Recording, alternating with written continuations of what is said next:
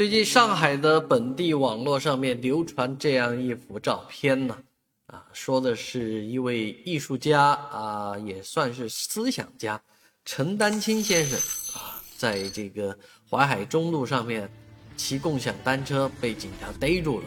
啊，这个很多人调侃的说，感谢陈丹青为上海市政建设贡献五十元，啊，其实我也贡献过啊。呃，很早以前了，那可能都将近二十年，啊，我是从住处骑自行车去上班，啊，结果呢才发现去的时候才发现，这淮海中路啊其实是不允许骑单车的。但是我我当时的路线来讲，淮海中路是最最好的，所以就骑在人行道上，啊，那下上班的时候还没事下班的时候被警察逮住了，哎，罚款。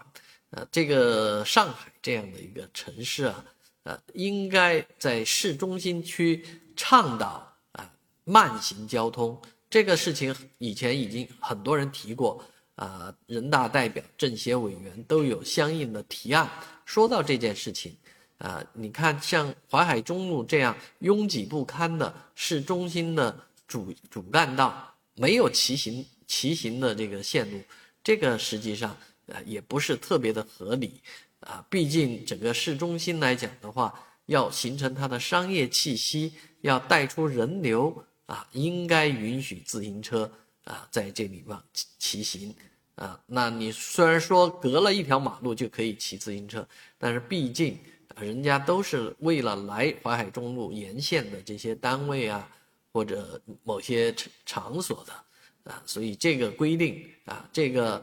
呼吁了十几二十年了，有没有？新的改进呢？啊，希当然陈丹青先生是呃认罚认认交啊，是吧？人家没有怨言，没有任何的意见啊。但是我也希望啊，有关方面能够听取广大群众的这个意见，在这个上海市中心的自行车禁行区线啊这个方面啊，就画的越少越好。